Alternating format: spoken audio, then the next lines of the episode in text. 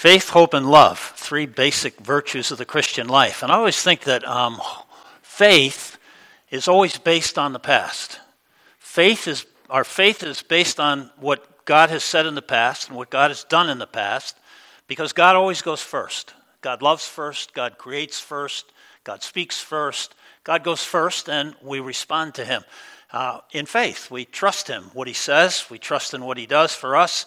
At this stage of uh, history, uh, our faith is in what Jesus accomplished on the cross uh, more than 2,000 years ago. And so faith is something that's you know based on the past. Hope is always about the future. Hope is about looking forward, right? Uh, we hope uh, based on the promises that God has made for the future.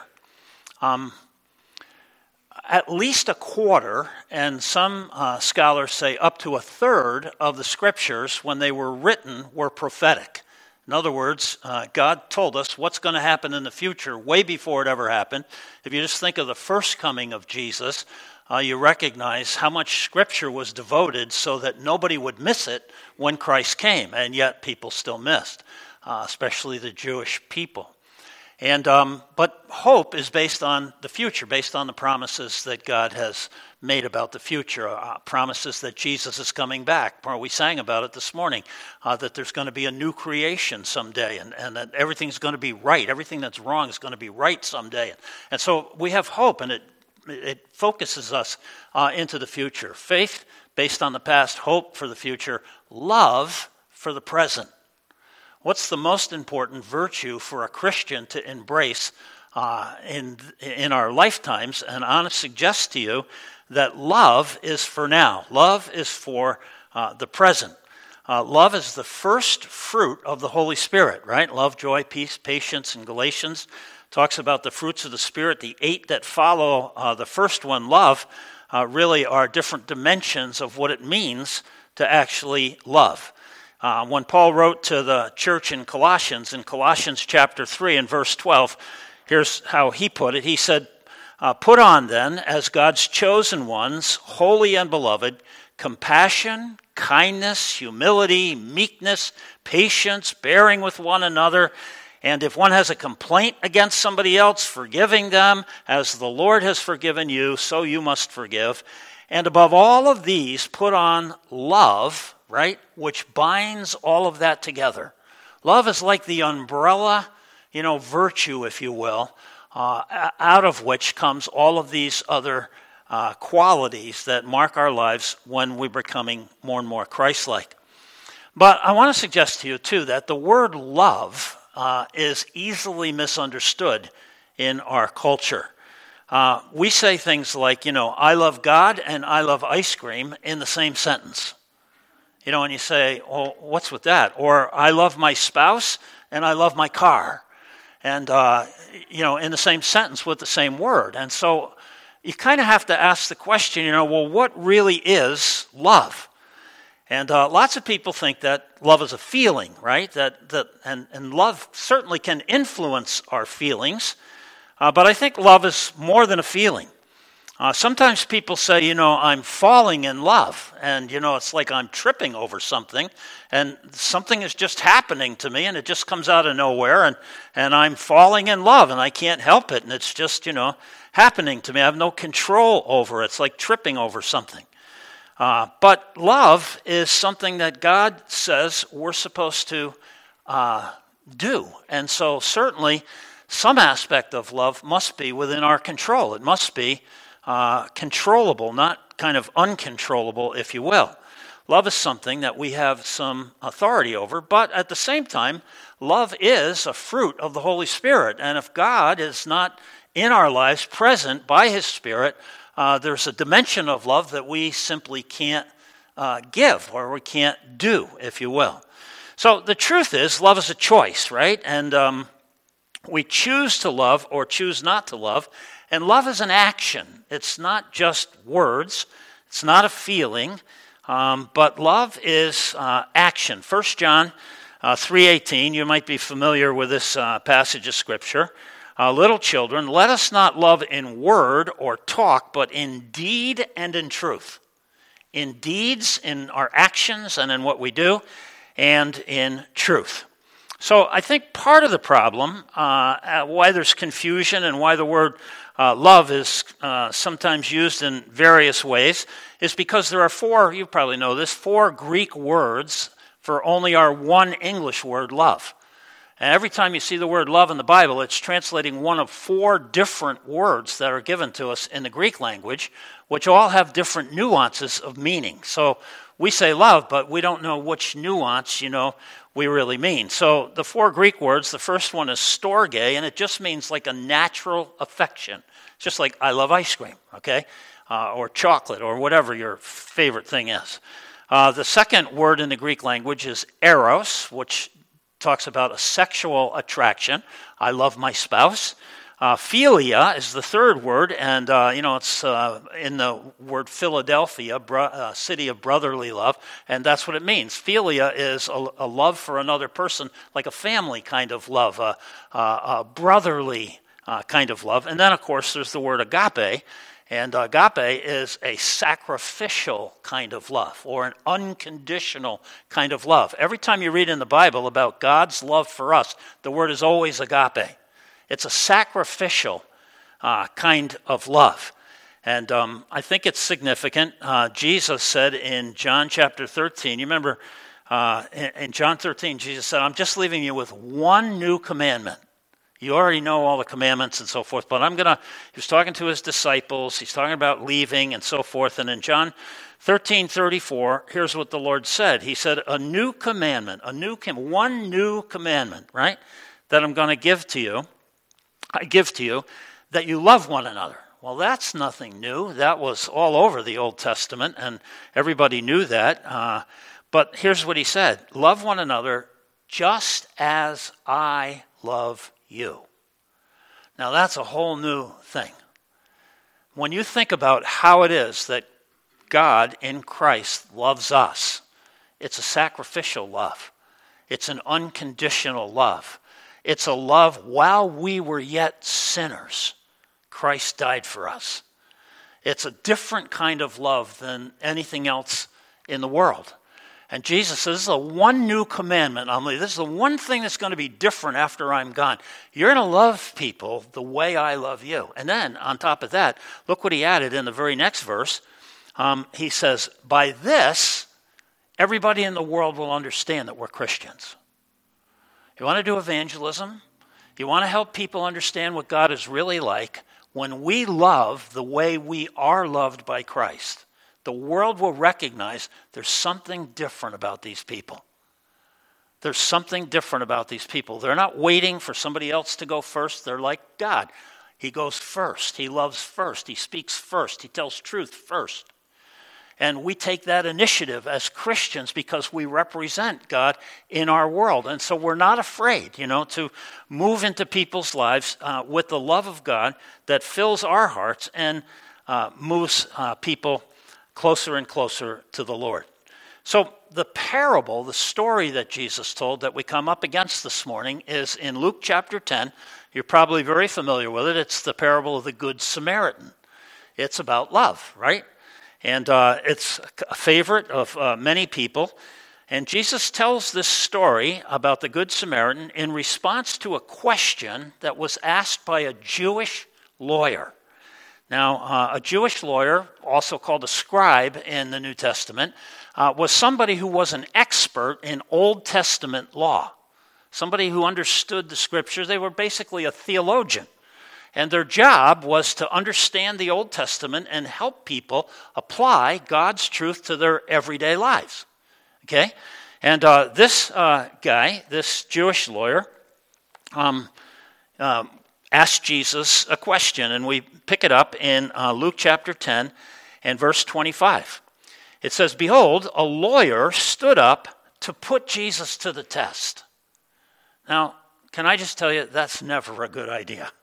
You never win when you put Jesus to the test. If you're going to try to trap Jesus, you know, with the truth or whatever, it's not going to happen. It's just never a good idea. So, uh, right off the bat, this guy's got, okay, I would say the wrong motive in asking Jesus a question. He's got an agenda, but he's a lawyer, right? We're kind of used to that. So a lawyer, do we have any lawyers here? No, okay, I'm safe. So this lawyer stands up to put Jesus to the test, and he asks this question. He says, Teacher, what shall I do to inherit eternal life? Now, wrong motive, but put the motive aside, that is a great question.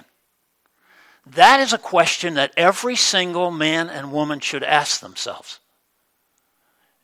Every single boy and girl should ask themselves, How do I inherit eternal life?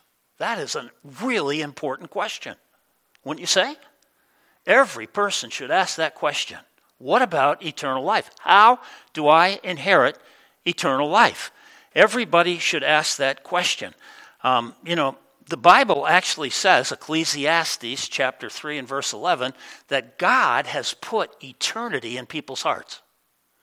So if you never ask that question, I know something about you. You're living in denial or you're scared to death to ask that question. What happens to me after I die? Right? Because if God has put eternity in our hearts, everybody has this kind of in their mind, but they might be afraid to ask that question because they don't have an answer, or they might be in denial because they know they don't deserve and they don't know the gospel. They don't know that God has actually done something and that God desires them to be with Him in eternity. And so they're afraid to ask this question. But eternal life is what this life is all about, and it's what happens to us after we die. Uh, and it's the life of God, it's eternal life. Now, notice how Jesus responds to this question What do I do to inherit eternal life? And Jesus doesn't say, Well, what do you think? You know, uh, I've been to lots of Bible studies, and sometimes in Bible studies we say, well, what do you think? Well, it's really not that important what you think. Jesus asks the question, what does the book say? Right? He's talking to this lawyer who's, you know, uh, an expert in Old Testament law, and Jesus doesn't say, well, what do you think? He says, um, what's written? What's written in the law? What does God's word say? That's what Bible study's about. It's not for all of us to get together and just share what we think. It's to find out what does the word of God say? And to compare scripture with scripture so that we're sure we're getting the right interpretation of any particular part of it. And uh, so, how do you read it? He said, Yeah, you're a lawyer. What does it say? How do you interpret it? Okay? Now, um, Here's what he says. So the lawyer answers him You shall love the Lord your God with all your heart, with all your soul, with all your strength, with all your mind, and you should love your neighbor as yourself. Jesus says, Bingo! You got it! That's exactly right. You are right on. That is the right answer. Look at that. Jesus says to him in the next verse, You have answered correctly. Then Jesus spoiled it. He said, Do this. Oh, I have to do it. Now all of a sudden the lawyer's checking out. Now, before we get on the lawyer's case too much, we all do this. We all think that, you know, as long as we know the right answer, that's all we need. But Jesus says, you know what? You're right. You got the right answer. Now go do it. Now the lawyer knew that he was in trouble. Right? Now the lawyer knew that the tables were being turned on him. Now all of a sudden Jesus is testing the lawyer publicly. And the lawyer knows, well, I, I don't really live like that. In fact, you know, uh, I can't live like that. Who loves God with all of their heart, all of their mind, all of their strength, all of their soul? Who does that? And who loves their neighbor as much as they love themselves? Who has conquered selfishness to the degree that you live for the next guy as much as you live for yourself? Who does that? People don't live like that. And the lawyer knew he didn't live like that. And um, so you notice what happens here, the next verse, verse 29. Desiring to justify himself. He's on the hook. Jesus has got him backed into a corner.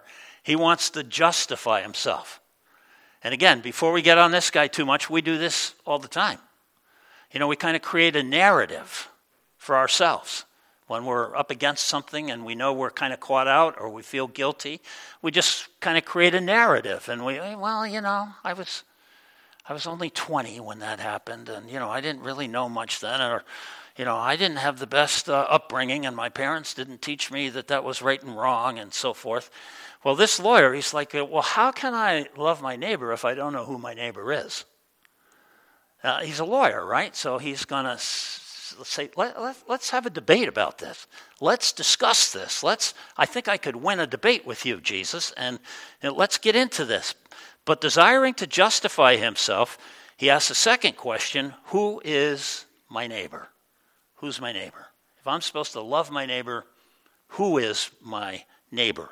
And again, he's seeking to justify himself, and um, because he doesn't do what he knows he should do.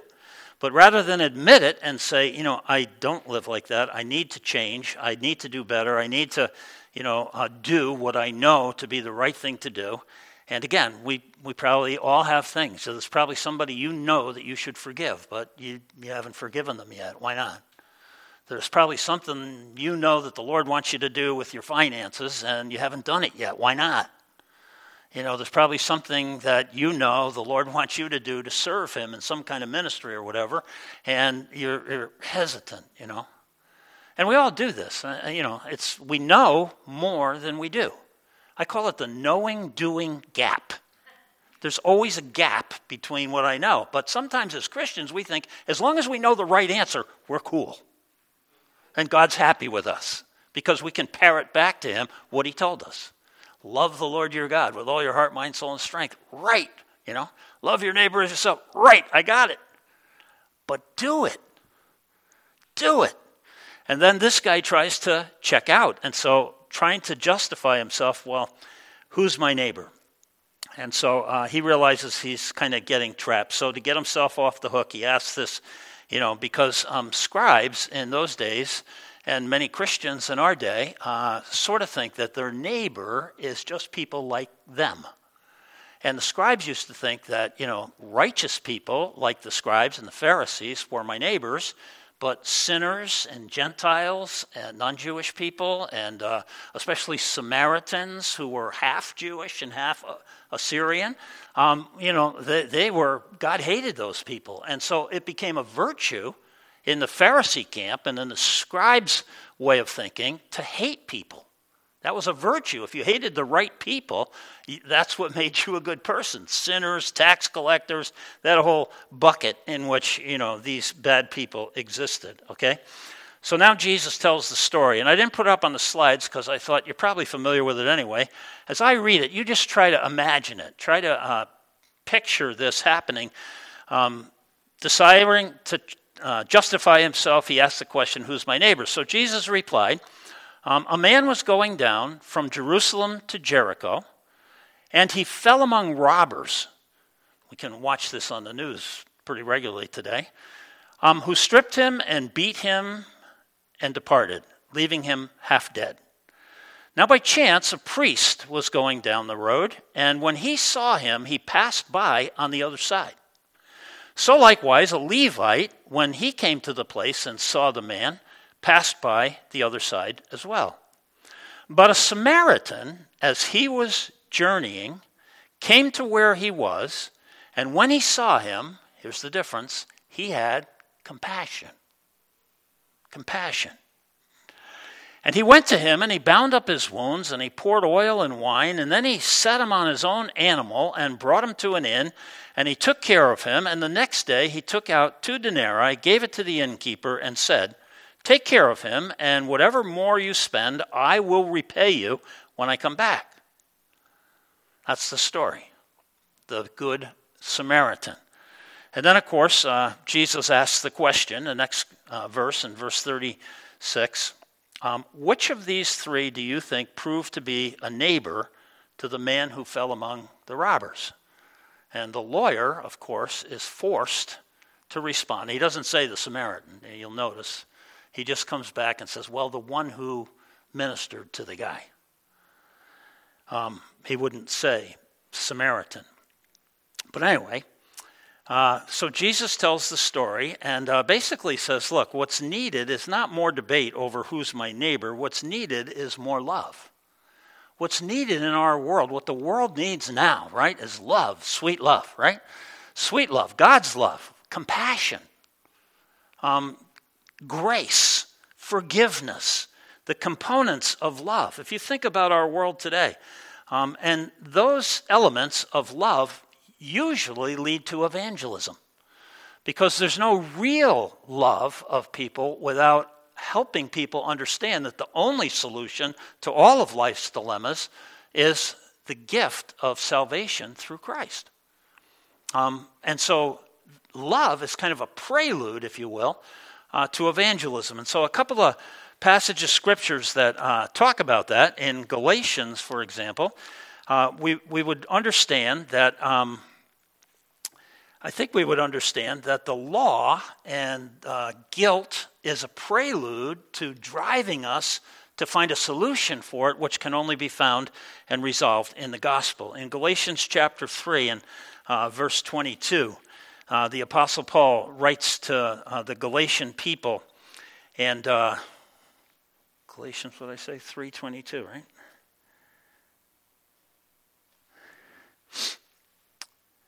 I'm sorry. Yeah, I'm sorry. Here we are. Now, before faith came, this is what Paul is writing to the Galatian people. Before faith came, we were held captive under the law, right? We were imprisoned, he said. We were guilty until the coming faith would be revealed. So then, the law was our guardian until Christ came in order that we might be justified by faith. But now that faith has come, we are no longer under a guardian. For in Christ Jesus, we are all sons and daughters of the living God. Uh, the law and guilt has a purpose. You know, when people feel unworthy of eternity, there's a reason that it's true. And uh, it's a, a, prelude to be able to share with people the good news of the gospel that there's a different way uh, by which we can be reconciled to God.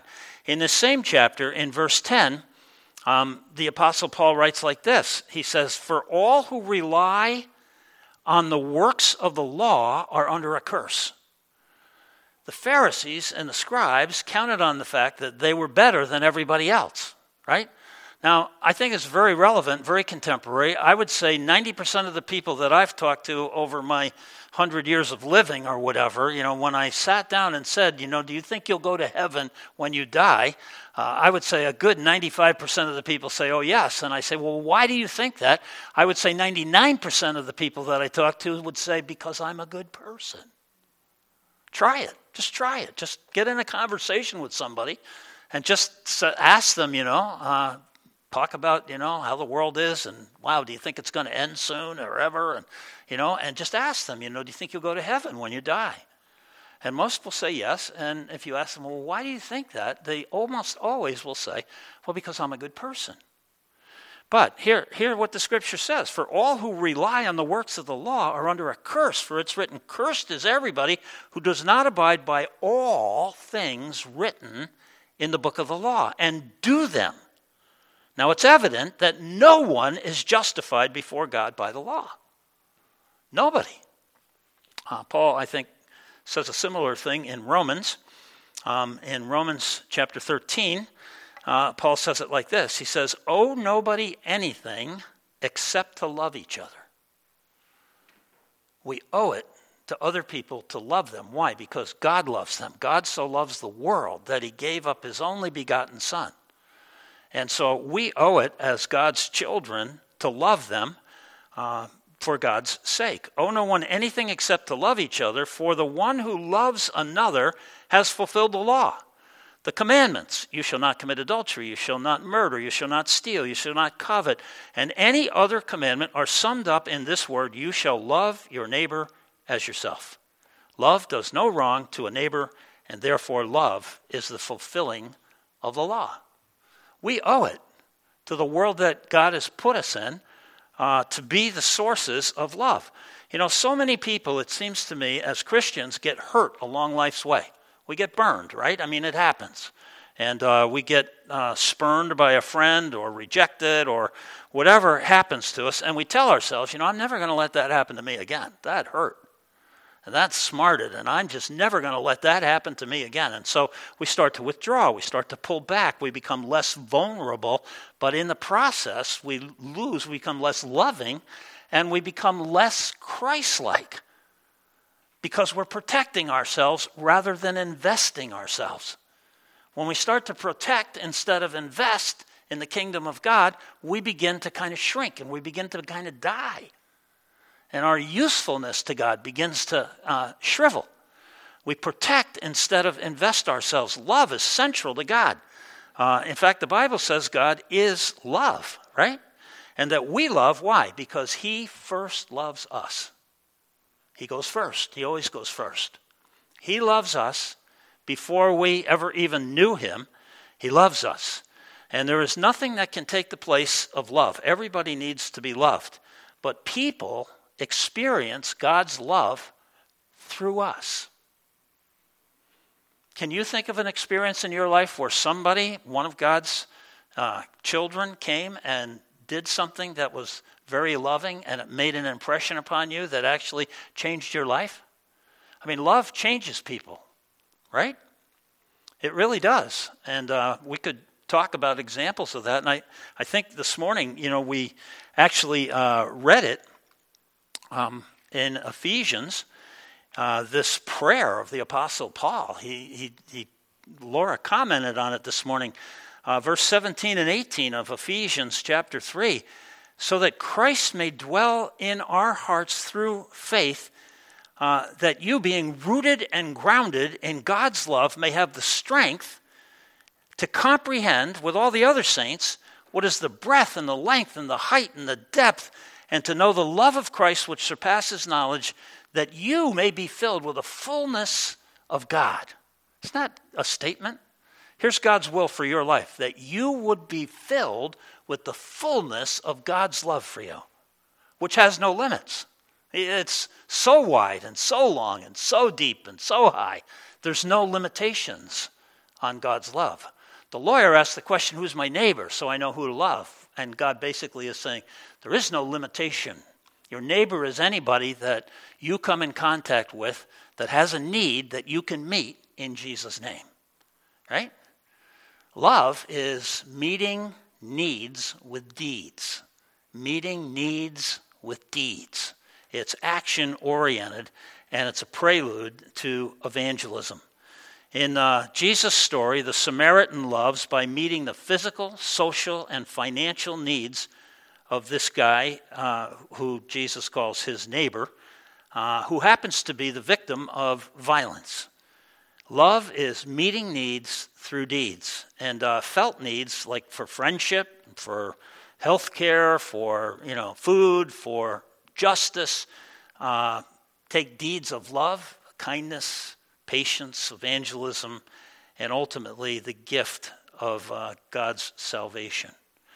In Matthew chapter 25, um, Jesus uh, talks about his return, and when he returns, he says there's going to be a judgment, and uh, people in all nations are going to be separated like goats and sheep. You remember this in Matthew chapter 25, and um, uh, really, uh, if you read that passage, you realize that the Lord sort of uh, sorts people out um, based on the fruits of their faith versus lip service, and He's kind of looking for the fruits of people's faith. It's uh, the passage that talks about, you know, giving a cup of cold water and visiting the prisoner and helping the healing and clothing the naked and doing the good deeds that uh, God, that Jesus did while he was here. And our actions, you know, we're very clear on this, and I think we all understand this. Our actions are not the root of our faith, but they are the fruit of our faith. It's God's love for us that's the root of our salvation but it's our love for others that is the fruit of our salvation. And uh, don't I get those confused, but they're both important. Our love is the fruit of God's love in us. And when that lawyer asked the question, you know, who's my neighbor, I think he was trying to reduce uh, the significance of neighbor love or uh, the demands of neighbor love. But Jesus points out that, that God's love can't be uh, reduced. It's agape love, it's unconditional. And Jesus basically, it seems to me, reverses the question. Instead of saying, you know, who's my neighbor, Jesus says, listen, Whose neighbor are you? All around us, there's needy people, right? And the real question, Jesus just turned it around, is wait a minute, whose neighbor are you? You can be a neighbor to anybody that you come in contact with, you know? And uh, we are in the world to be that source of light in the midst of the darkness uh, in order that we might draw people to the goodness of God through the gospel. Unlike the priest who came by, an official of the temple, and who ignored the needy man or the Levite who would have been a priest's assistant, the Samaritan had uh, compassion. And you know, compassion or agape love always costs something. You can tell, you know, if you're being a neighbor by whether or not you're kind of aggravated, at least on the surface, because it's costing you something. Right? I mean, a lot of us sort of, again, we protect ourselves because uh, we don't want to kind of pay the price. But for the Samaritan, if you just think about it, uh, I bet this was pretty inconvenient for him. I mean, he was going someplace down the road. He's trying to get to Jericho or wherever. And, uh, you know, all of a sudden he sees this guy. He's like, oh, what am I going to do? You know? And uh, it might have been a little bit risky because the robbers might still be around. I'm sure it was an interruption to his agenda. And, uh, you know, it took effort. Uh, the guy puts the, uh, the robbed guy on his animal, the Bible says, and that means he has to walk to the inn himself. He's inconvenienced. He doesn't get to ride in his air conditioned car, donkey, or whatever. Then it cost him some money, right? He had to pay, and uh, and it cost him some time. He's you know delayed for a day or two and uh, off his uh, agenda and so forth. But it all comes from a changed heart. It all comes from a heart that you know has compassion, and um, God offered us everything in Jesus. And the question is, what are we willing to offer Him back? I don't know if you're familiar, but in the Old Testament, David messed up. He messed up a couple times, but he, he counted all the people, and he wasn't supposed to. And God said, I want you to uh, make a sacrifice. I want you to make an offering. And so David was looking for a piece of property, and he was going to buy some stuff and build an altar and make his sacrifice. And he comes across this guy, uh, Ornan. Uh, Ornan, and uh, Ornan knows who David is a little bit, and so he says, Look, I want to give you my property. He had a thrashing floor, kind of a nice spot on the top of a hill, wind blow, you know, and I'll give you this, and I'll give you all the supplies you need to build your altar. And David says, No. He said, You know what he said? He said, I refuse to give to God that which costs me nothing. I am not going to take charity from you in order to make an offering to God for my sin. I refuse to give to God that which costs me nothing. Because why? Because God gave us what cost him everything his only begotten Son, crucified on Calvary's cross, so that you and I can be qualified uh, to live eternal life.